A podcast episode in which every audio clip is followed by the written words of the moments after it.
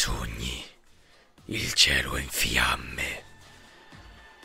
Gli astri rifulgono al punto da annegare l'oscurità che li circonda. Nello scorgere una tale luce, il mio cuore palpita e lacrime di speranza mi recano le guance. Poi gli astri iniziano a morire, baluginare, tremolare. Uno dopo l'altro si spengono, ridotti in cenere che precipita come una coltre di neve. Si posa sul mio viso, rivolto in alto, si mischia alle lacrime. La speranza è divenuta sgomento e passandomi le dita sulle gote si disegnano tracce scure, roventi sulla pelle. Cado in ginocchio tra la cenere. Questa è la fine. Lo so, la mia fine, la fine di tutto. Eppure, in quell'istante prende forma un'idea, un'epifania. Posso porre fine a tutto questo. Distolgo lo sguardo dai cieli morenti e comincio a scavare, temendo però che sia troppo tardi. In profondità, queste ceneri celano qualcosa, qualcosa capace di arrestare lo spegnersi delle stelle. Come artigli le mie dita svelano un disegno nel manto grigio. Colgo allusioni a fornaci, catene, martelli e bocche contorte in urla. Al centro si trova una figura. I suoi occhi sono tizzoni ardenti. Si volta. Il terrore mi attanaglia. Scavo. Un altro disegno si nasconde sotto al primo. Una fortezza immensa e poderosa, ma ferita dalle bestie che infuriano attorno alle sue mura. Di nuovo i tizzoni danzano davanti ai miei occhi, come crepe che saettano lungo il bastione cinereo. Un istante prima che l'immagine si frantumi, quelle linee incandescenti dipingono i tratti di un gigante color cremisi. In alto gli astri muoiono ancora e ancora. Così scavo. Scorgo una foresta cinerea crescere, avvizzire e crescere di nuovo. Scorgo un cavaliere d'altri tempi inginocchiarsi vittorioso, ma piangere lacrime di cenere. Scorgo occhi concentrici, ma dentro di essi nulla. La luce scema e ancora scavo. Non posso fermarmi. Eccola, infine. Una chiave deforme, fatta d'ottone, osso e pietra. Nel toccare la ruggine che la ricopre, le mie dita sanguinanti sustionano. Non posso curarmene. Devo porre fine a tutto questo. A una chiave occorre una serratura. Mentre il sogno inizia a sbiadire, il mio sguardo viene trascinato verso i cieli vuoti. Non voglio guardare, ma non posso fare altrimenti. Resta un pugno di stelle. Vortica fino a diventare un punto, tanto incandescente da accecarmi. Ecco la serratura. Nel sollevare la chiave con mano tremante, un nuovo timore mi coglie. Che cosa è stato imprigionato? Che cosa libererò?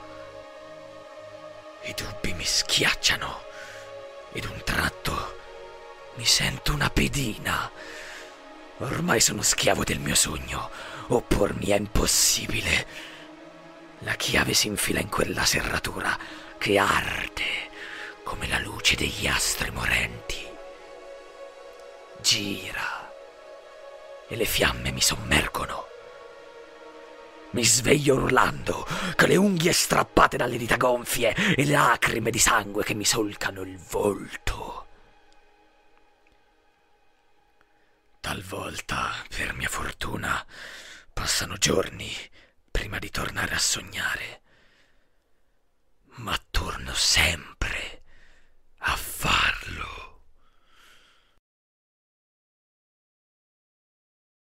Non potevo che aprire in questo modo quella che sarà una nuova serie di video dedicata ad Arche dei Presagi, la nuova grande campagna narrativa che si svilupperà nell'arco del 2023, seguendo il passo di grandi eventi che andranno a scuotere l'intera galassia di Warhammer 40.000. Le forze del caos si muovono, ma non saranno le sole ad agire, perché come di consueto lo scacchiere galattico è vasto e i pezzi che lo compongono numerosi. Ogni fazione si troverà dinanzi a nuove sfide o possibilità, difficoltà e momenti di gloria, ma tutto inizia da qui e da questo sogno di rovina e rivalsa. Raccoglie presagi di ciò che Arche dei Presagi potrebbe celare in sé. Prima di gettarci nel vivo degli eventi raccontati in questo primo libro, voglio innanzitutto ringraziare Manion per aver dato la sua voce a questa introduzione che ho riportato uno a uno dal libro stesso, quindi ovviamente ringraziamo Manion per questo e voglio sottolineare che l'intento di questa serie sarà sempre quello di riassumere i fatti narrati. Tuttavia, per non incorrere in un mero lavoro di trascrizione, il tutto sarà filtrato dal mio punto di vista, perciò in alcuni passaggi sarò più rapido rispetto al ritmo originale dello scritto, mentre potrei soffermarmi in riflessioni personali che possono anche lanciare degli spunti di riflessione o correlazioni interessanti. Qualcosa che chi di voi avrà seguito i video sul risveglio psichico potrà ritrovare con modalità simili, seppur differenti. Fatto questo piccolo quanto doveroso preambolo, possiamo effettivamente lanciarci nel vivo di Arca dei Presagi, Abaddon.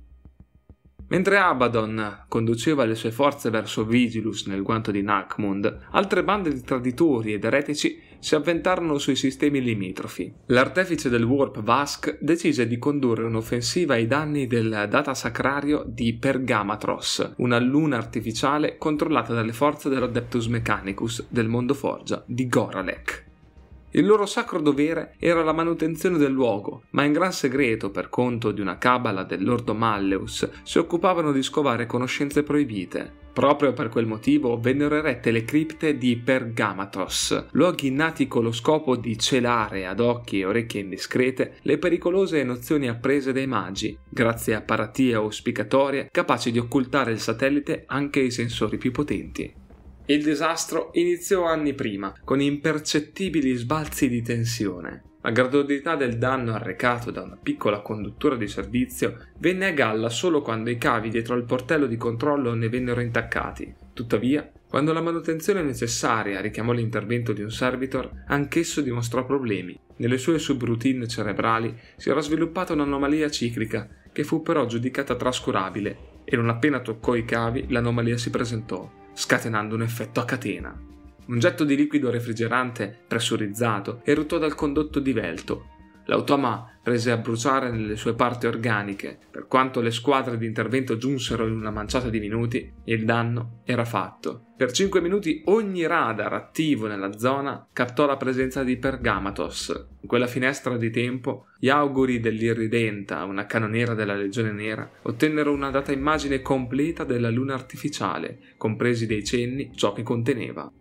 Difesa da batterie laser e protetta da scudi vacuum ed uno spesso rivestimento d'adamantio, Pergamatos non era un facile bersaglio di per sé. Inoltre, legioni di devoti schitari erano motivate a dare la vita pur di proteggere ogni centimetro sotto la loro tutela. Infine, un manipolo di Titani River della Legio Maledictus era pronto a respingere gli eventuali aggressori. Grazie ai dettagli captati dagli auguri, l'artefice del Warp Vask era più che informato e il suo contingente era altrettanto imponente, grazie alla presenza di legionari neri, corti di magi e servitors del meccanico oscuro e altre abominazioni corrotte.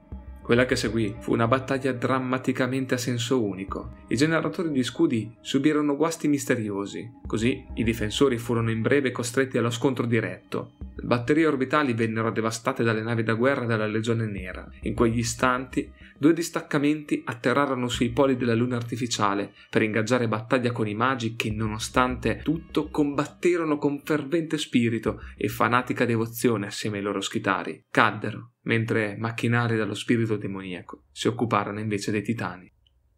Mentre i canyon dati venivano invasi dai kill team di Astartes traditori, nelle ultime ore della violenta battaglia, un malfunzionamento di una paratia rinchiuse il magos minoris Jureg, arcanista incaricato dai suoi patroni di svelare i segreti di Pergamatos, in una stanza isolata dove si imbatté in un ripo sacrario protetto.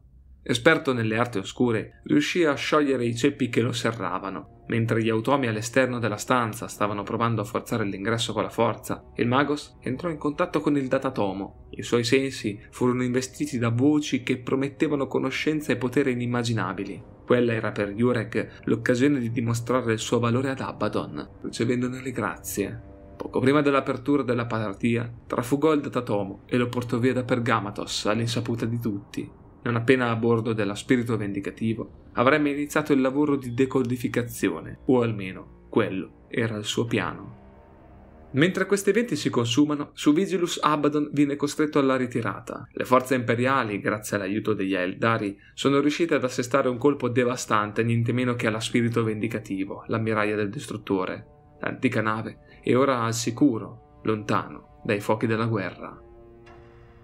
Abaddon è tormentato da sogni carichi di presagi oscuri. I capricci delle divinità del caos sono fin troppo pericolosi e piegare l'Imperium non è qualcosa che si può fare affidandosi al loro benestare. Così il Warmaster dell'Imperium Nihilus decide di consultare le figure cadaveriche ricolme di energie empiriche note come gli oracoli all'interno dell'occultorium della nave. Le creature trapassate potevano manifestare visioni da tutta la galassia, ma dal canto loro non avrebbero aiutato Abaddon nella sua volontà di ricerca. Si mostrarono fin da subito minacciosi, e a ragione. Se non fossero stati incatenati al soffitto della stanza, bloccati da sigilli runici, il loro sguardo privo di occhi avrebbe potuto uccidere sul colpo anche lo stregone più navigato. Tuttavia, il distruttore non avrebbe accettato una perdita di tempo Sedate le intimidazioni, ottenne finalmente il primo responso, che si materializzò sotto forma di immagini da un ottagramma steso sul pavimento. La prima visione, un campo di battaglia, con guerrieri zuppi di sangue e città in fiamme. Abaddon colse un'immagine floretante e comparve un guanto d'arme chiuso a pugno, Intorno, la furia delle tempeste warp che lo avvolgevano presero a strappare strato dopo strato il suo rivestimento metallico, fino a che non divenne effimero e attanagliato dall'oscurità. Aprendosi infine di scatto, le dita corazzate vennero trascinate via dal gorgo. Abaddon era già a conoscenza dei successi di World Claimer nel guanto di Nachmund, non cercava deferenza, tornando a chiedere altre visioni. Le immagini tornarono a vorticare sotto il suo sguardo. Provava invidia per il World Claimer. Guidare una campagna di tale distruzione contro gli adoratori del cadavere e immergere Drachnien, la sua lama, nel sangue del nemico avrebbe senza dubbio placato la sua ira. Suo malgrado non poteva permettersi tali lussi in quel momento. Il distruttore sapeva che tra i suoi seguaci serpeggiavano domande pericolose. Alcuni si chiedevano perché non avesse già fatto rotta per la terra, sfruttando il calare della Noctis Eterna per sferrare il colpo fatale. Oppure perché non avesse già inviato tutte le sue forze sul sentiero Cremisi, visto il bacillare dei lealisti.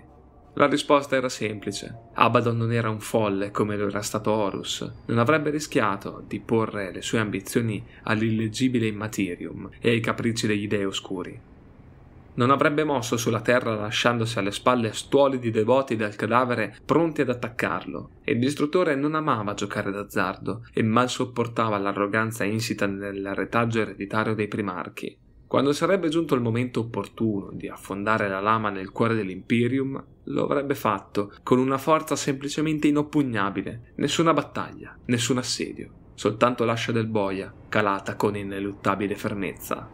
Nonostante la consapevolezza, Abaddon sapeva che tutto ciò era più facile a dirsi che a farsi. Persino il termine ordine era a dir poco un eufemismo. Le orde che si dichiaravano a lui fedeli erano sconfinate, ma i loro scopi molteplici, spesso allineati solo per timore o convenienza, e non da meno dietro di loro si celava l'influenza dei poteri perniciosi.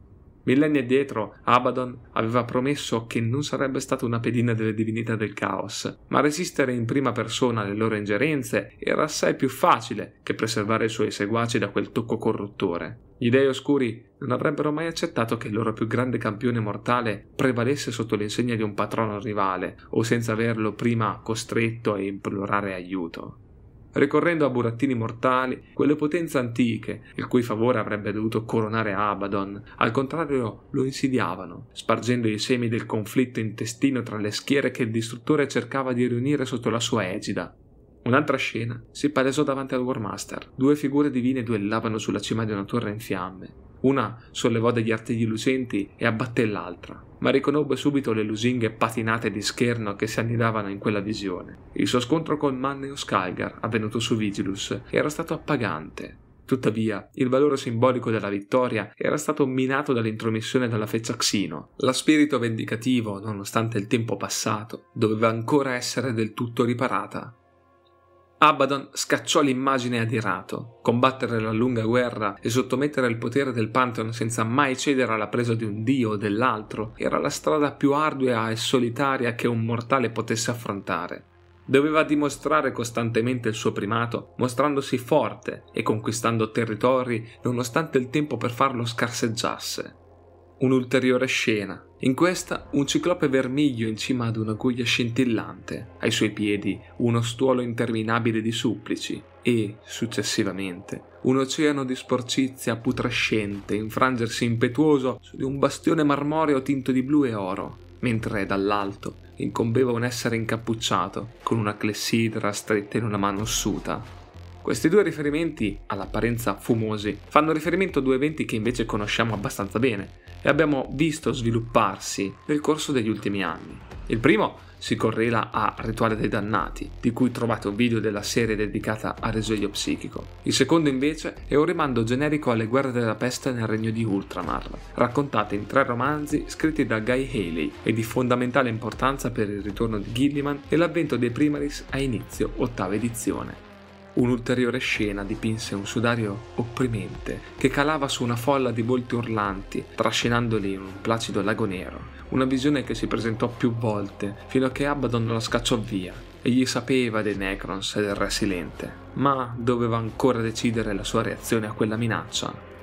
Altre immagini lampeggiarono. In esse il distruttore scorse vittorie e sconfitte dei suoi eserciti, continuamente segnati da lotte intestine. Infine, nel cogliere Fulgrim sollazzarsi nell'Imperium Nihilus, ruggì di rabbia, trattenendosi a stento dal colpire l'ottagramma con i suoi pugni acuminati. Abaddon chiese di vedere i lealisti, apparvero nuove scene raffiguranti fiumi di fuoco che sgorgavano da un nastro lucente, aquile a due teste, le cui grinfie rovesciavano guglie appuntite, folle di soldati impassibili marciare a capo chino, stanchi, ma con visibile sul loro volto un barlume del fuoco che gli ardeva le spalle. E il War Master percepì un'unità di intenti che li animava, la loro cieca devozione la odiava, trovava repellente che quella fede a cui si attaccavano era solo una menzogna. A quel punto, il distruttore era sul punto di allontanare le visioni per tornare a concentrarsi sui teatri di guerra che lo interessavano, quando un'onda d'urto di collera e panico lo colpì come un impatto reale. Gli oracoli si stavano dimenando, archi di energia verdastra proruppero dai loro corpi rinsecchiti, sospettando un'interferenza demoniaca. Abaddon si allontanò verso il corridoio mantenendo la guardia alta, fino a che i Terminator della sua scorta non lo fiancheggiarono. Alla loro testa si ergeva mostruoso Falcus Kibra, capo dei portatori di disperazione. Kibr riportò al War Master che l'incursione demoniaca non era limitata all'occultorium. Qualcosa si stava diffondendo per la nave. Mentre si muoveva per i corridoi dello spirito vendicativo, Abaddon poté notare che gli ammassi di corruzione demoniaco attecchiti in millenni si stavano ritirando al tocco di sibilanti ammassi di cavi metallici animati come serpenti. Lungo le direttive di quei grovigli metallici animati spuntarono spine metalliche, come barbigli sul dorso di un automa mutante, per poi sbocciare in infiorescenze simili a graziosi ingranaggi bruniti, che subito presero a funzionare. Abaddon venne contattato dal signore degli stregoni Xorfas, che nel box tentò di dare i suoi titoli onorifici e si coglie qui la menzione a Diamor, sistema che proprio questo personaggio ha assaltato durante gli eventi della tredicesima crociata nera. Il distruttore viene così informato che la matrice dell'interferenza è stata localizzata nei sensorium anteriori di riserva, uno dei settori della nave maggiormente colpiti dalla sortita della nave Eldari. L'ordine è immediato, si sarebbero incontrati lì, scortati da ulteriori legionari, oltre alla sua guardia personale.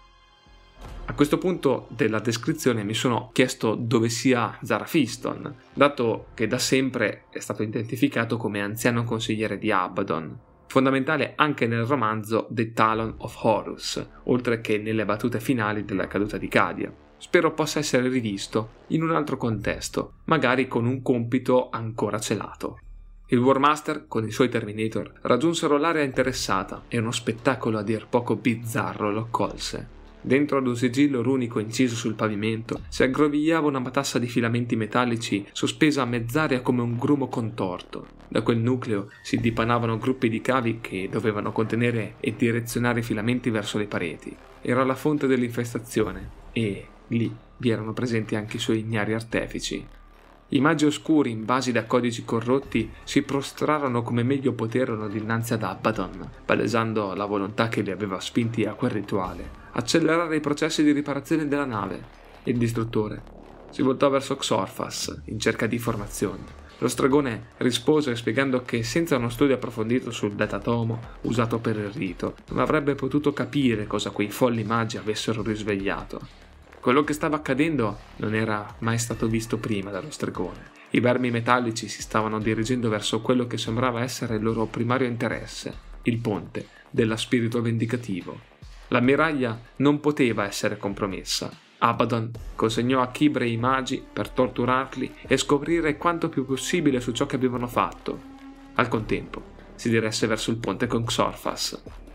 Giunto sul ponte, Abaddon si arrestò repentinamente. Lo stregone quasi gli andò addosso e sollevando gli occhi dal datatomo, anche lui venne colto di sorpresa dalla vista. Il distruttore attonito, incapace di comprendere. Cavi intrecciati, metallo fuso crepitante di energia che sgorgava da ogni console. Servitors e i loti, da millenni uniti ai terminali, vennero staccati, sospinsi verso il fulcro di metallo e toccandolo vennero ridotti a brandelli, tingendo di rosso la massa metallica.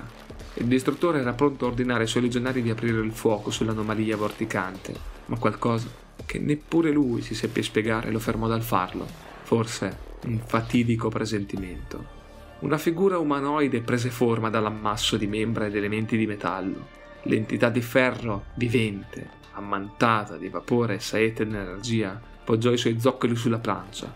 Gli occhi come fari in fiamme fissarono il Warmaster e dalle casse acustiche del ponte proruppe una voce.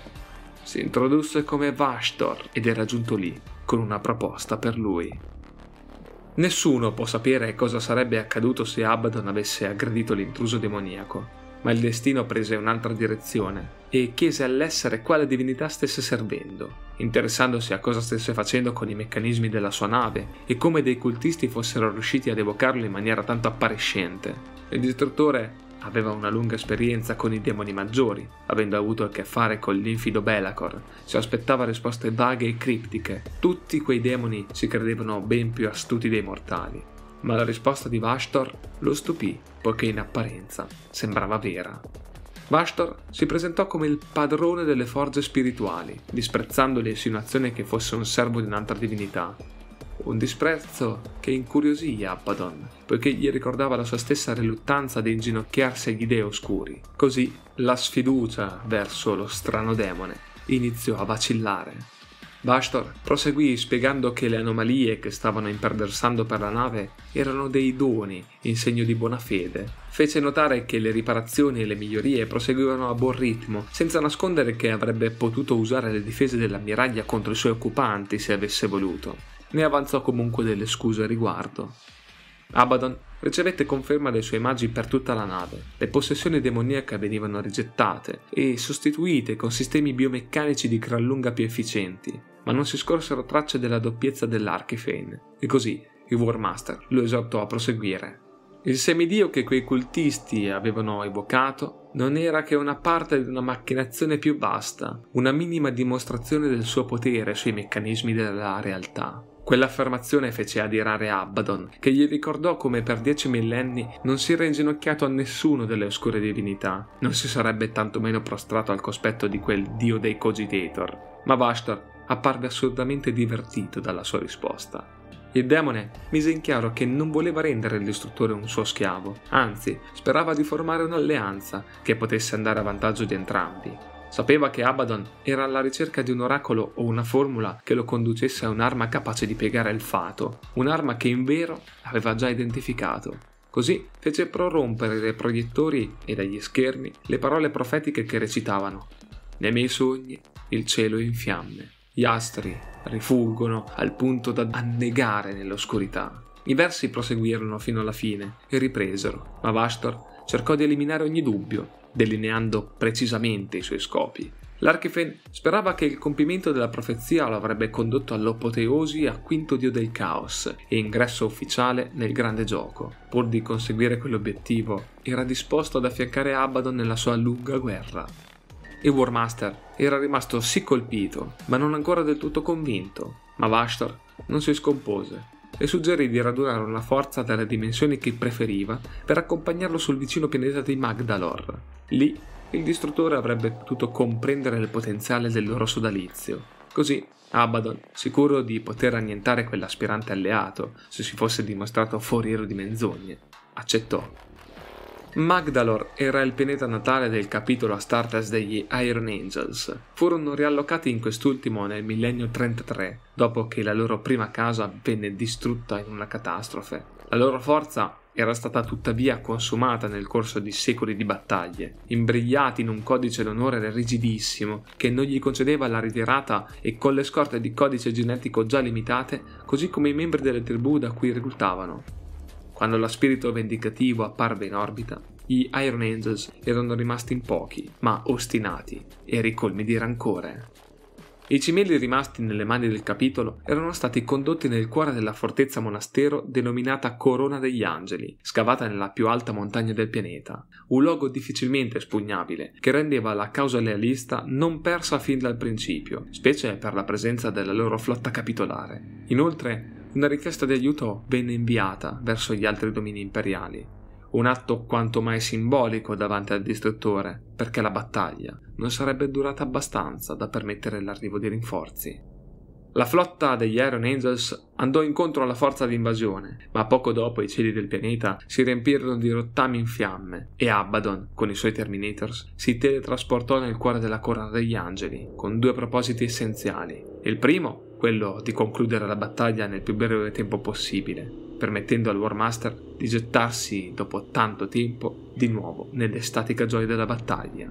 Immediatamente la forza d'assalto venne circondata dagli Astartes lealisti. Un trio di bibliotecari guidava la difesa. Il fuoco ben piazzato degli assediati riuscì ad abbattere qualche membro della scorta di Abaddon, scatenando la gioia del distruttore, che si lanciò addosso alle graniere di colpi, incrociando le lame con due dei bibliotecari. Nel frattempo, il fuoco dei Terminator tornò a tonare, abbattendo i Marines lealisti, con Kibr a dirigere la carica contro i veterani degli Iron Angels, con uno scambio di colpi poderoso. Il Warmaster tagliò di netto la testa di un bibliotecario. Subito l'altro lo insidiò con un sortileggio psichico, ma con un ringhio rabbioso e lacrime di sangue riuscì a calare Drachnien, squarciandolo dalla spalla al bacino, per poi unirsi a Kibra nel massacro che si stava consumando, sventrando un lealista dopo l'altro, fino a che non rimasero che cadaveri sanguinanti.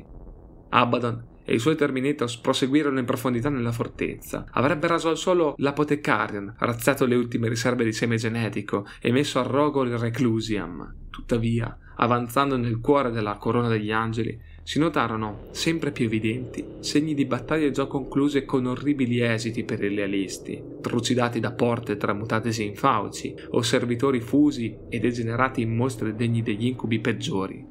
Qualcosa aveva già divorato il cuore della fortezza prima dell'inizio del suo attacco, e quel qualcosa era Bastor.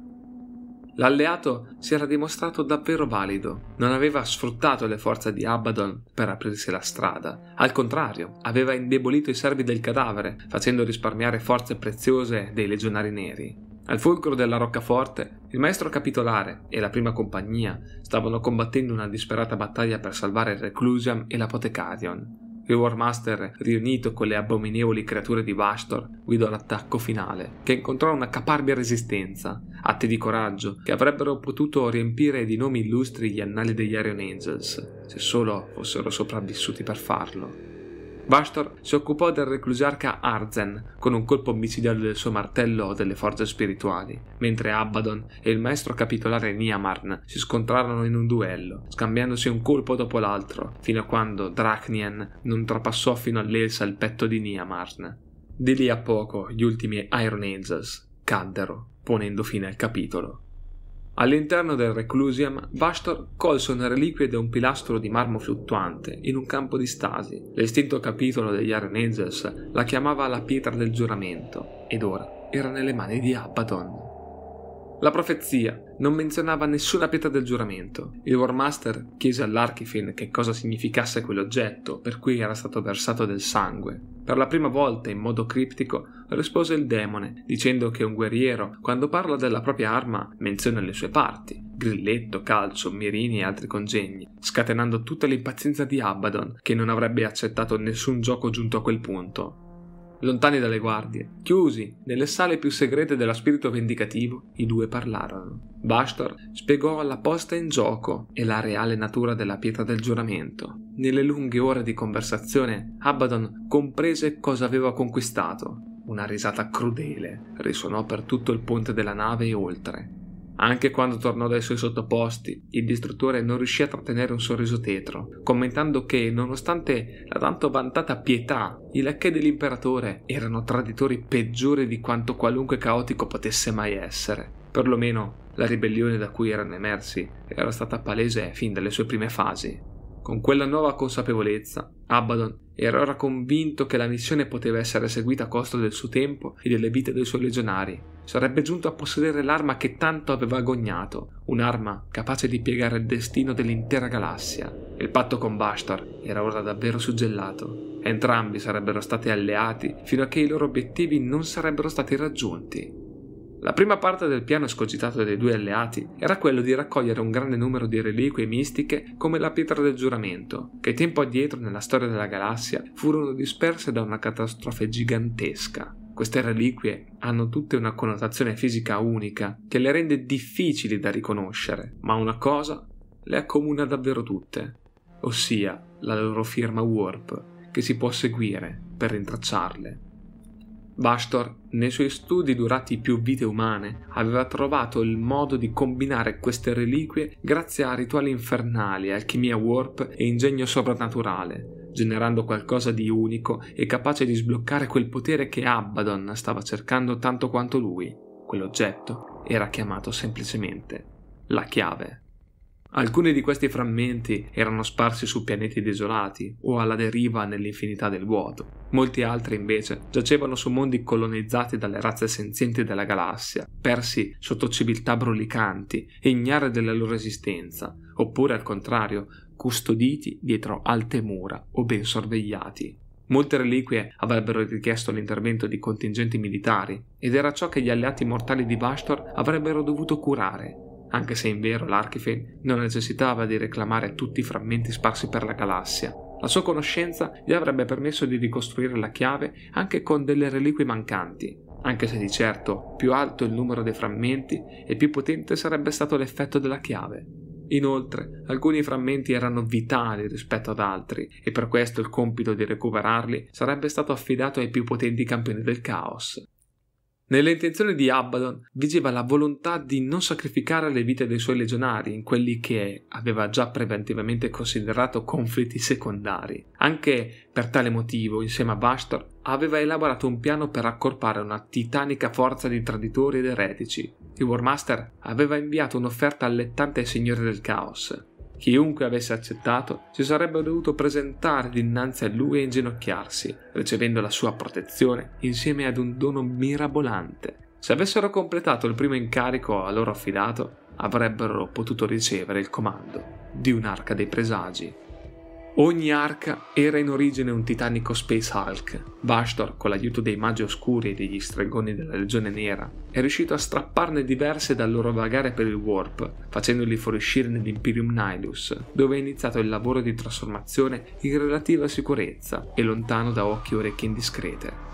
L'Archifane ha trasformato con la sua conoscenza arcana il primo Space Hulk catturato in un'arca dei presagi, capostipite di una produzione che venne poi perseguita in maniera del tutto indipendente dai servi di Abaddon sugli schemi impartiti da Vastor. Come ogni Space Hulk, anche questi celano al loro interno pericoli di ogni tipo. La razza aliene ha infestazioni demoniache, ma il lavoro di disinfestazione non venne portato mai avanti fino in fondo. Per il distruttore quell'investimento di risorse e uomini non valeva la pena di essere pagato, lasciando solo gli spazi indispensabili per il funzionamento delle arche liberi da pericoli. Per i signori della guerra al comando delle arche dei presagi, il controllo delle stesse divenne di per sé già una prova del loro valore agli occhi di Abaddon, Qualora i pericoli nascosti a bordo si dovessero imporre sugli occupanti e prevalere, questo sarebbe bastato a tradire la protezione offerta. In tal senso, alcune bande vennero massacrate dagli orrori celati nelle zone più interne delle arche e in due casi la Legione Nera è dovuta intervenire per distruggere due di questi titanici vascelli con il fuoco concentrato di centinaia di navi da guerra per impedire alle minacce a bordo di rivoltarsi contro le altre forze ammassate dal War Master. La promessa di guidare questi vascelli dalla potenza indiscutibile attirò l'interesse di miriadi di signori della guerra e con loro migliaia di navi da guerra di ogni tipo. Chi non ottenne il comando di un'arca venne comunque messo nelle condizioni di seguire le loro azioni, alcuni fedelmente, per patti di sangue o paura, o magari per giungere dinanzi al fallimento di qualcuno e allungare le mani su ciò che desideravano. Così si formarono le flotte malefiche, sotto il vessillo di un singolo signore dell'arca, queste forze erano tanto imponenti da poter rivaleggiare con le flotte della crociata Indomitus. Abaddon non era però un folle. Sapeva che la semplice paura nei suoi confronti non avrebbe tenuto a bada tutti i signori della guerra dal perseguire i loro obiettivi personali. Così inviò su ogni arca agenti e campioni dalla fedeltà indiscussa per dirigere le flotte malefiche verso gli obiettivi fondamentali rappresentati dai frammenti di chiave. Questi erano spesso Terminator della Legione Nera, oppure prescelti, delle vere e proprie minacce viventi per i signori dell'arca, dato che questi adepti del distruttore avrebbero dato con gioia la loro vita e ucciso chiunque si fosse frapposto sulla loro strada, nella volontà di far rispettare la parola del War Master. Oltre a questa accortezza, Abaddon strinse patti segreti con agenti della Legione Alpha, che si infiltrarono nella maggior parte delle flotte malefiche. Il loro obiettivo era semplice, assicurarsi che i frammenti recuperati venissero condotti al sicuro al di là delle perdite dei rischi, anche se non è noto quale ricompensa abbia promesso alla Legione Alfa il distruttore. La condizione di grande difficoltà che la galassia stava vivendo dall'apertura della Cicatrix Maledictum aveva portato molte razze ad adoperare sforzi estremi pur di mantenere un'organizzazione dei propri domini. Questo era un chiaro vantaggio per le arche e le corrispettive flotte malefiche. Ognuna di queste forze poteva operare con indipendenza, orbitando intorno all'arca di riferimento e ai comandi del suo signore in esatta contrapposizione alle flotte della crociata Indomitus, che lavoravano in maniera interdipendente con altre flotte, in un piano generale più elaborato ed esteso. Così facendo, Abaddon era riuscito a sfruttare la tendenza anarchica delle forze del caos e a trasformarla in un vantaggio. Non occorrevano strategie unificanti e coerenza di intenti. Inoltre, tutte erano sacrificabili una volta completata la loro prima missione. Prima di proseguire con l'ultima parte narrativa, vorrei soffermarmi sui tecnicismi utili a comprendere i funzionamenti prodigiosi celati all'interno delle arche dei presagi, che permettono di capire quanto siano incredibili questi vascelli generati dall'ingegno di Bastor. Quindi, schematicamente, ecco i potenziamenti e le modifiche apportate e tutti i loro funzionamenti. Ogni arca nasconde in sé un portale warp soggiogato, posti nelle zone più interne o nel retro delle strutture. Nemmeno i signori delle arche ne conoscono la funzione, ma Abaddon e Bastor hanno previsto la centralità del recupero dei frammenti di chiave. Questi portali sono connessi ad un luogo di recupero dove segretamente vengono radunati da ogni angolo della galassia, ove le arche operano. L'Obeliscan è invece una infernale invenzione di Vastor, un faro empirico generato da una macchina che unisce carne ed essenza demoniaca, che viene rifornita attraverso una fornace nutrita da anime di psionici, una terrificante parodia dell'Astronomican, capace di funzionare a breve distanza, consentendo alle flotte malefiche di mantenere coesione attorno alle arche anche nel mezzo delle tempeste warp della grande finitura.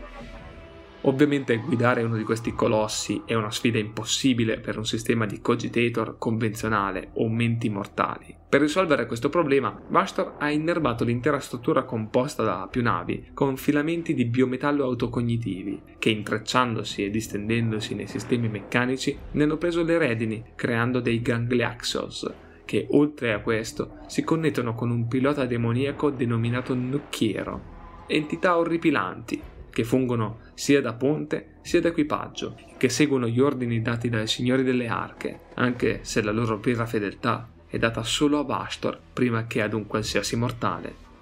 I Gangliaxos, nel loro innervarsi negli Space Hulk, hanno risvegliato alcuni dei prodigi meccanici che lo andavano a comporre e sono rimasti disattivati anche per eoni. Così ogni arca ha adesso la possibilità di fare affidamento su sistemi addizionali del tutto inconsueti, spesso antichi e perduti, come sistemi d'arma a base temporale, scudi a neutroni, comunicatori quantistici, questi sono di certo potenti, ma sono anche asset inaffidabili.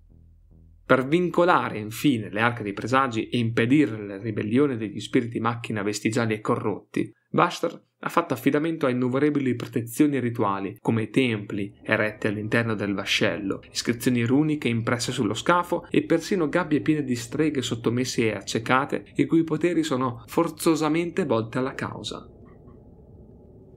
Con le arche pronte e le flotte intorno ad esse ammassate, la prima ondata discese sulla galassia, con la seconda già pronta a seguire. Ogni segmentum venne investito, senza risparmiare l'Imperium Sanctus, cosa questa priva di precedenti, dato che vaste forze di traditrici fuoriuscirono dalla Cicatrix, attaccando bersagli a grande distanza dalle tempeste Warp e sfidando la luce dell'Astronomican nel pieno dei domini imperiali, questo grazie ai nocchieri e agli obeliscan implementati su tutte le arche dei presagi.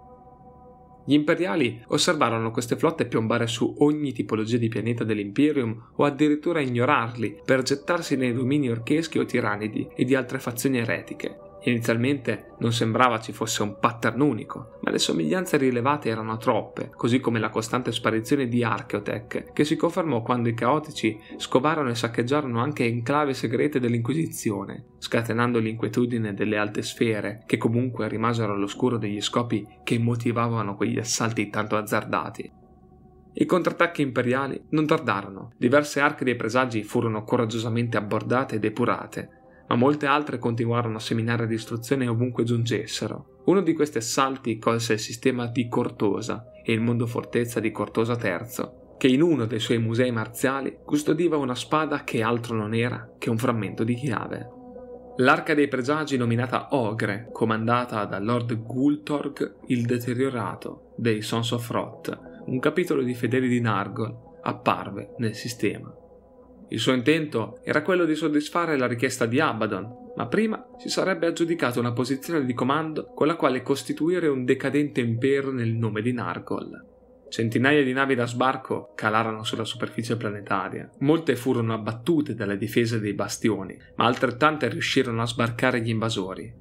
Ben presto infuriarono scontri lungo la catena montuosa e sulle pianure d'addestramento. Gli attacchi batteriologici ridussero migliaia di lealisti in pozzeri bollenti, da cui si levarono masse di demoni in debito con Bastor. La situazione si palesò in breve tempo disperata per i difensori, ma la risposta imperiale sopraggiunse sotto forma di una punta di lancia che penetrò la forza dei cavalieri del caos alleate a Gultorg. Al contempo, in orbita, i rinforzi imperiali tentarono di forzare il blocco navale caotico, Templari neri e le sorelle guerriere, con la potenza delle loro navi da guerra, si spinsero nel mezzo delle formazioni traditrici. I cieli si striarono di fuoco per via dell'intensità delle battaglie navali. Lo zelo e l'unità degli imperiali riuscirono a prevalere sulle bande di Gultorg, che venne costretto a tornare sull'arca con molti dei suoi per difenderla dalle navi da guerra lealiste, mentre altri rimasero a combattere a terra, L'azione del Signore della Guerra scatenò la reazione dei legionari alfa infiltrati, che inviarono comandi tramite box clandestini. Con le loro false direttive, una grande fetta della flotta caotica si staccò per attaccare la fortezza principale sul pianeta. La mossa era strategicamente assurda. Lasciando sparpagliate le forze di terra di Gultorg, la cosa colse di contropiede gli imperiali, che non si aspettavano una tale azione. Delle brecce vennero aperte e quando i difensori si riorganizzarono per sfruttare la svantaggiosa mossa dei caotici, gli agenti della Legione Alfa avevano già recuperato il frammento di chiave per poi immergersi nel portale Warp a bordo della Ogre. Davanti all'apparizione delle flotte malefiche e delle arche dei presagi, molti ancora non comprendevano la portata di quelle azioni, così come ancora ad oggi molti nemici del caos non avevano compreso che azioni apparentemente scollegate avevano condotto all'erosione dell'antica rete di piloni e permesso alla grande fenitura di aprirsi, quelle stesse forze ora erano troppo divise e occupate a combattere guerre per comprendere i nuovi piani di Abaddon. Tuttavia, alcuni riconobbero la minaccia crescente e si mossero per ostacolare l'avanzata delle arche dei presagi. Tra questi ci furono gli Eldari.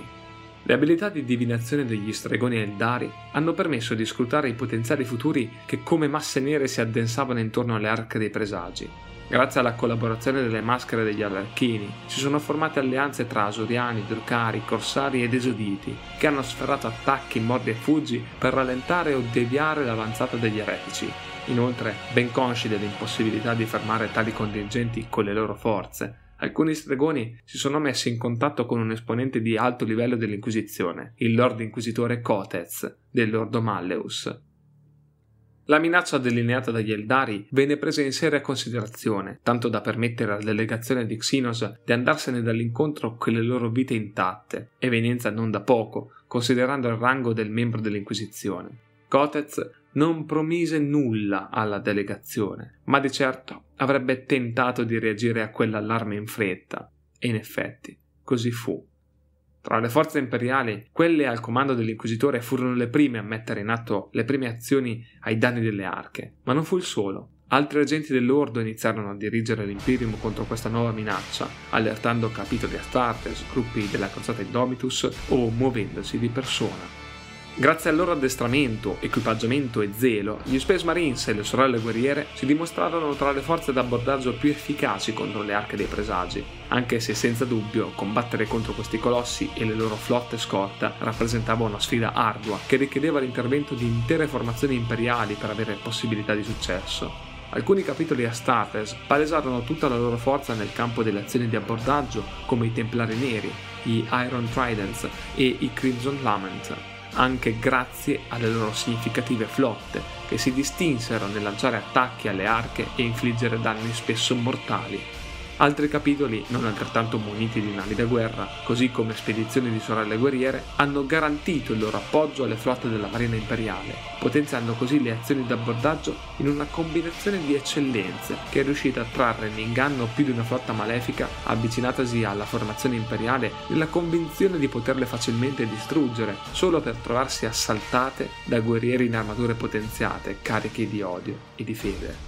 Nonostante la mobilitazione, solo pochi assalti alle arche risultarono del tutto un successo. Spesso danneggiare o rallentare questi titani si poteva considerare una vittoria in sé. Inoltre, molti attacchi erano in realtà azioni disperate contro schiaccianti forze caotiche utili a dare più tempo alle evacuazioni planetarie di compiersi, oppure per dare modo agli agenti dell'Inquisizione di scoprire dove il nemico avrebbe sferrato il suo prossimo affondo.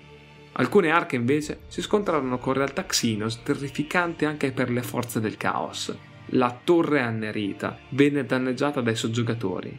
L'addio singhiozzante emerse dal warp nel mezzo di un tentacolo della bioflotta Kraken. Le navi scorta vennero sopraffatte forzando i traditori a radunarsi nelle viscere dell'arca dei presagi e a fortificare le proprie posizioni. Con le bioforme che sciamavano tutto intorno e nei corridoi si trovarono assediati nella loro stessa nave. Il mondo tomba dormiente di Vol custodiva all'insaputa della dinastia Azarekan un'urna che celava in sé il potere di un frammento di chiave, nascosto sotto il complesso tombale Necron. Quando una banda da guerra della stirpe dei Mille si teletrasportò dalla bestia scarlatta, colse di sorpresa gli Xenos dormienti, che vennero distrutti nel sonno prima dell'effettivo recupero dell'urna. Compiuta la missione, la flotta eretica se ne andò ma il signore supremo Somnatek di Vol, trucidato nella stasi, era stato riportato in vita dai protocolli di rianimazione del vicino mondo vassallo di Locke. Oltraggiato dal modo disonorevole con cui era stato ucciso, adunò una flotta di navi tomba per dare la caccia ai nemici e vendicarsi della bestia scarlatta a costo di inseguirli per tutta la galassia.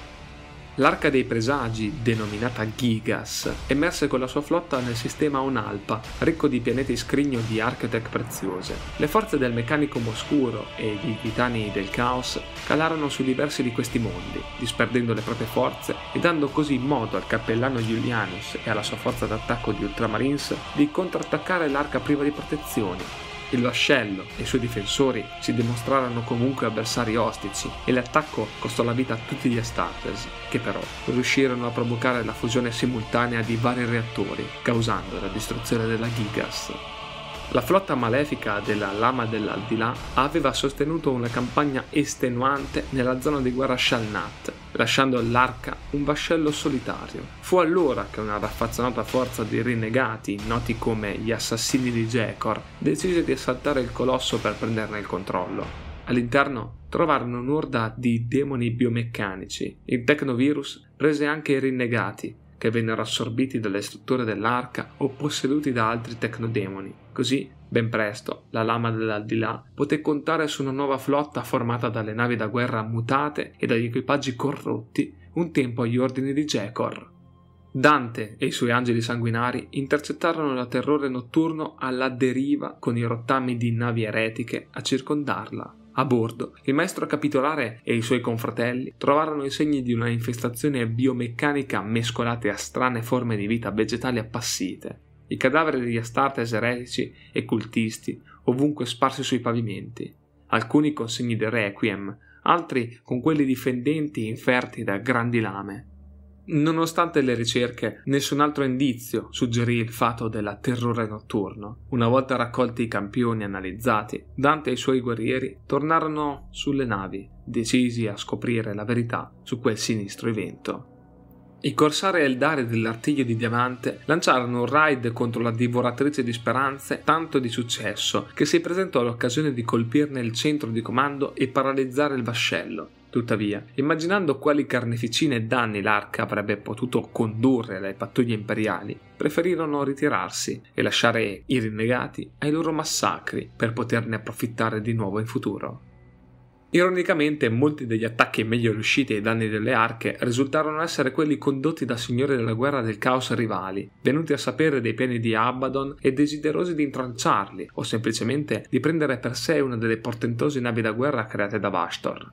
Una delle arche, con il suo seguito, è sparita nel nulla oscuro del Maelstrom dopo aver violato i territori dei Corsari Rossi. Un'altra è caduta vittima dell'assalto di una banda di divoratori di mondi che considerava la cattura degli Space Hulk un affronto agli dei oscuri. Così la buio perenne, abbordata, venne liberata dai suoi vincoli e un'orda demoniaca ha devastato sia difensori che attaccanti. La lamento dissonante, in rotta verso il sistema Chiron, venne sopraffatta dall'assalto di demoni corniti, scatenando l'intervento diretto di Abaddon, il distruttore, che, adirato per l'affronto, annientò con freddezza gli assalitori di Korn, per poi radunare le forze superstiti e condurle a Chiron Tertius, dove si trovava uno dei frammenti di chiave di maggiore importanza, deciso ad impadronirsene. Le forze di invasione di Abaddon scalarono le vette ghiacciate del mondo imperiale. L'obiettivo era il tempio Ultima all'interno del monte Imperator. Per entrarvi occorreva passare per il ponte di accesso che dava su un baratro che terminava in uno dei bacini sacri nascosti alle pendici di quelle catene montuose. Abaddon avanzò a grandi passi con i suoi portatori di disperazione lungo il ponte. Davanti, le forze di difesa acadiane stavano cercando di effettuare una ritirata strategica, ma i loro passi nella neve non erano sicuri come quelli dei legionari neri. Alcuni caddero nella gola ghiacciata, sospinti dal vento o dalle onde d'urto provocate dall'impito delle lance dello spirito vendicativo che si abbattevano sui fianchi delle montagne. Anche fossero sopravvissuti all'impatto, quei fanti sarebbero morti congelati in breve tempo i loro corpi spezzati e inghiottiti per sempre dalle acque che ritenevano sacre. Ciò provocò un fugace barlume di divertimento in Abaddon, che venne interrotto da un fortunato colpo di cannone laser che fece saltare il ginocchio di uno dei suoi Terminator, facendolo sbilanciare e cadere nell'abisso trascinato dal peso della sua armatura. Il distruttore ringhiò di rabbia. Tutto si stava svolgendo con troppa lentezza. Nemmeno avrebbe dovuto trovarsi lì a mettere a repentaglio le vite dei suoi uomini se l'equipaggio dell'armamento discordante non fosse andato incontro al fallimento. Ma ora era lì, rallentato dal freddo, dalle condizioni atmosferiche e da un'irritante banda di adoratori del cadavere che ancora osavano farsi chiamare cadiani, quasi fosse una medaglia al valore e non un marchio di vergogna. Abaddon utilizzò il suo Vox per schernire i difensori, ricordandogli di aver spezzato il loro patetico pianeta e averli resi miseri orfani di un mondo infranto, e che se gli fossero stati necessari altri cento massacri prima di fargli capire la lezione, non avrebbe esitato a farlo. Il War Master corse, caricando la linea acadiana. I proiettili degli alisti sibilavano intorno, alcuni rimbalzarono innocui sulla sua armatura, superando di slancio il ponte, fino a piombare in mezzo ai soldati trincerati a difesa del cancello a Shensor, l'unica via d'ingresso da cui si poteva accedere ai livelli superiori della montagna e quindi al frammento di chiave. Una sergente acadiana lanciò un urlo carico di rabbia e paura, mirando alla testa di Abaddon con una pistola Requiem. Prima che potesse sparare, le canne dell'artiglio di oro stonarono e la ridussero ad una poltiglia sanguinolenta e fumante nella fredda neve. Poi avanzò, usò l'artiglio con un marrovescio squarciando la barricata, lanciando in aria sacchi di sabbia e pezzi di soldati della guardia. A destra del distruttore si levò un altro urlo. Per l'imperatore! e seguì il tonfo di un lanciagranate. Abaddon si voltò con una velocità inumana, considerando la possanza della sua armatura, e con il piatto di Dracnian deviò il colpo, spedendolo in mezzo ad un gruppo di cadiani. La malvagia spada dimostrò la sua indignazione per quell'utilizzo poco dignitoso. Il granatiere fece per ricaricare, ma la paura lo portò all'errore. Gli fu fatale. Dracnian saettò e gli trafisse di punta la testa, per poi abbattersi sugli altri più vicini. Fatta a brandelli la postazione difensiva esterna, Abaddon con un ruggito carico la porta corazzata senza nemmeno usare un'arma, semplicemente la colpì con una spallata e la barriera cedette. Gli istanti successivi furono una carneficina. Chi non era morto schiacciato sotto il peso della porta divelta si trovò intrappolato in un corridoio roccioso con un furibondo Abaddon. Quei disgraziati non ebbero nemmeno il tempo di urlare prima di incontrare la loro fine brutale. Il distruttore avanzò lungo i corridoi fino a giungere in una camera di preghiera, dove decine di cadiani sorvegliavano una postazione difensiva con le armi già puntate contro di lui. Quando aprirono il fuoco, non si mosse e fece cenno ai suoi Terminator di avanzare, che obbedirono, subito coperti dal fuoco degli altri legionari neri. Mentre stava per unirsi all'assalto, il box personale di Abaddon si animò Bastor lo stava contattando. L'Archifen spiegò come macchinazioni impreviste avevano portato a delle difficoltà nel proseguimento dei piani. Il nemico aveva radunato presso Malakbel forze troppo vaste perché una flotta malefica potesse infrangerle. L'intera quarta flotta crociata stava convergendo in quel luogo sede di un frammento di chiave fondamentale. Abaddon non nascose la sua ilarità davanti a quelle rivelazioni. Il fatto che un'entità semidivina come Vashtor non fosse onnisciente come voleva far credere lo deliziava e ciò scatenò l'irritazione dell'Archifane, che chiese di essere illuminato sulle motivazioni di un tale divertimento. Il Warmaster spiegò che non importava cosa gli imperiali stessero preparando sul pianeta, lo stesso figlio vendicatore poteva giungere e comunque nulla sarebbe cambiato. Il destino che stava per abbattersi su Malakabel e gli imperiali venne rivelato con un sorriso tetro dipinto sul volto di Abaddon, seguito da una singola parola composta da due sillabe che avevano sancito il tramonto di civiltà l'annientamento di mondi e il genocidio di intere specie. Angron. Bastor rimase incuriosito e decise che avrebbe osservato di persona. Così Abaddon si riunì al massacro dei Cadiani. Mentre combatteva, le bande dall'orbita riportarono che la battaglia in superficie stava proseguendo nel migliore dei modi. I lealisti stavano venendo sopraffatti su tutti i fronti. L'ostacolo finale alla vittoria decisiva erano i rimasugli dei figli Tempestus. Posizionati dietro le barricate, avevano già ucciso diversi legionari grazie al loro mortale fuoco mirato. Testimoni erano i corpi senza testa o le piastre fuse delle corazze degli Astartes eretici caduti. Abaddon diede il comando e colonne di energia infernale si riversarono su quei veterani. Non appena i lampi si attenuarono, poterono scorgere le figure degli obliteratori avanzare. Ancora una volta, il distruttore si gettò nel fulcro degli scontri, con l'artiglio di Horus e Drachnien a reclamare le vite delle alisti fino a raggiungere le porte del tempio e a squarciarle, non curante delle fini decorazioni dipinte in epoche remote. Abaddon attraversò il rogo, gli occhi rivolti solo alla ricerca del frammento di chiavi. Fuori poteva ancora udire i suoni della battaglia, ma era troppo tardi. Quello che avevano tentato di fare era troppo poco. Utilizzando gli schiavi psionici guidati da Xorfas, il Warmaster trova la reliquia che stava cercando, un piedistallo di marmo racchiuso in una colonna di gesso, sul piedistallo un calice di pietra. Lo stregone confermò che quell'oggetto apparentemente insignificante era il frammento. Abaddon, un presagio di trionfo che gli stava sbocciando nei cuori, sottolineò come oggetti tanto insignificanti sanciranno finalmente la caduta dell'Imperium. Con questo si conclude la parte narrativa di Arca dei Presagi, Abaddon. Tuttavia, prima di tirare qualche somma finale e darvi il mio parere a riguardo, vorrei soffermarvi sulla figura di Vastor, che indubbiamente rappresenta uno dei motori narrativi più importanti per questa nuova ed eccitante campagna. Il dio nella macchina, così viene conosciuto Vastor, non è identificabile né come un principe demone né tantomeno come entità delle quattro divinità maggiori del caos. È la semidivinità del warp degli inventori, degli ingegneri, gli scienziati, rappresenta il desiderio di innovazione e curiosità al di là della moralità e ne sviluppa le derive più sfrenate. Egli incarna il desiderio mortale di comprendere le forze che animano l'universo e di ingabbiarle per compiere l'ascensione tecnologica ad ogni costo. Bastor si è manifestato raramente nella galassia, solo ha reso una figura relativamente sconosciuta, una sorta di uomo nero raramente intravisto nella sanguinosa storia della galassia, ma che in ognuna delle sue manifestazioni annunciava disastri tecnologici. Alcuni credono che abbia avuto la sua genesi nel Warp durante la corsa agli armamenti di un'antica guerra che ha attraversato l'intera galassia. Altri invece pensano che gli orrori dell'epoca oscura della tecnologia lo abbiano alimentato fino alla teofania e anzi, ancora più oscura è la convinzione che lui fosse l'autore e il mecenate di quegli antichi eventi. Bastor ha la sua sfera di influenza e il suo ruolo all'interno del Pantheon del Caos più espanso, è il maestro delle forze degli spiriti o delle anime. I suoi mediatori fanno patti con demoni disperati e assetati di potere per poi entrare e pilotare Soul Grinders, Calamity Engines o Iron Bombards, in cambio di una quota crescente di anime mortali da versare. I demoni, con poco da offrire alle forge delle anime, entrano invece al suo servizio per un certo periodo. Questi vengono quindi dolorosamente fusi con i macchinari delle fucine in una condizione di stenti miserevole. La servitù a contratto di questi eserciti di demoni dedita a Bastor è connotata dagli strumenti metallici di schiavitù o parti meccaniche fuse sulle loro forme materiali, nel trionfo dell'oscura tecnologia mutagena.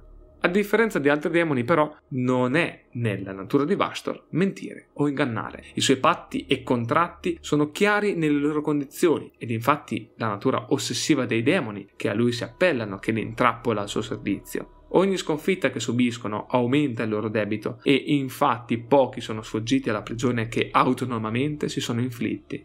L'utilità delle macchine demoniache di Bastor, unita al pericolo di inimicarsi l'unica entità in grado di fornire armi a chi partecipa al grande gioco, lo protegge dall'ira degli dei del caos per il furto dei loro demoni. È il trafficante d'armi degli dei, agente di nessun dio, eppure un alleato scomodo per tutti loro, meticoloso e perfido, la cui volontà ineluttabile ricorda i frenetici ingranaggi di un macchinario immenso e inarrestabile.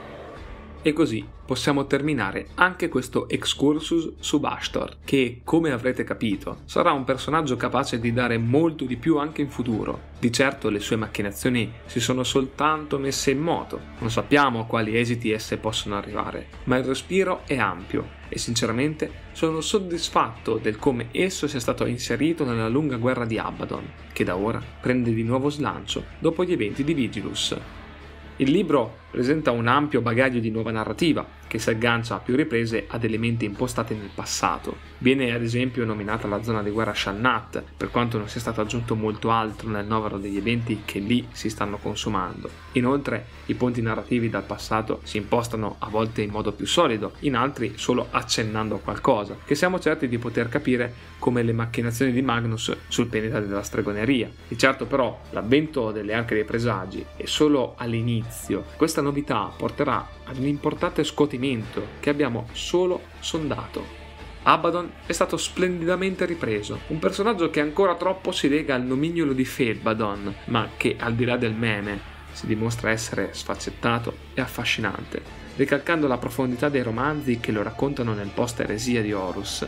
Per ovvi motivi non ho potuto riportarvi la profondità che le pagine di questo libro hanno saputo dipingere, ma di certo i suoi piani sono capaci di nuovo di spaventare, come accadde per la tredicesima crociata nera. Per quanto concerne la chiave e la misteriosa arma che cela, si tratta di un potere che nelle mani del distruttore potrebbe diventare la matrice di una nuova ondata massiccia di problemi, non solo per l'Imperium. Il tutto sarà da vedere ovviamente, ma per ora il piano prosegue e l'intravedersi di Angron non sembra far diminuire l'impeto delle ondate caotiche lanciate per la galassia. Per ora si sono viste ancora poco le azioni di alcune razze in particolar modo fra gli Xenos, il che mi lascia con il desiderio di vederne di più. A proposito, i Necron, che vengono menzionati come un problema per il distruttore, il Re Silente è un personaggio che potrebbe creare grandi problemi allo svolgimento del piano di Bastor e del suo alleato. Diversamente comunque dal risveglio psichico, Arca dei Presagi si connota subito con una qualità ed una quantità importanti, siamo lontani dal singhiozzante modo di portare avanti la macro narrativa di Warhammer 40.000 che tanto avevo criticato all'epoca. Lo definirei un intrigante inizio, non perfetto, ma di certo molto buono e che non vedo l'ora di scoprire e raccontarvi. Io vi ringrazio per l'attenzione e vi rimando ai link per i miei social, tra cui il gruppo Telegram e Discord, dove potrete entrare in contatto con la community e condividere la vostra passione non solo strettamente per gli universi GV. Inoltre vi ricordo che mi potete trovare anche live su Twitch dove condivido la mia passione per il modellismo e dove propongo contenuti aggiuntivi a tema lore. Infine, se volete sostenere il mio operato concretamente, potete farlo acquistando i pacchetti podcast sulla lore di Warhammer Fantasy o 40k. Trovate il link al video dove tutto questo è spiegato qui sotto o nelle schede finali. Grazie ancora e ovviamente un grazie speciale anche a tutti coloro che nell'arco di questi ultimi mesi si sono abbonati attraverso il canale Viola. Il vostro contributo è stato fondamentale per trovare i fondi per l'acquisto di questo libro e come di consueto di approfondire alcuni aspetti anche di altre pubblicazioni. Quindi grazie davvero a tutti quanti voi e ovviamente al prossimo video.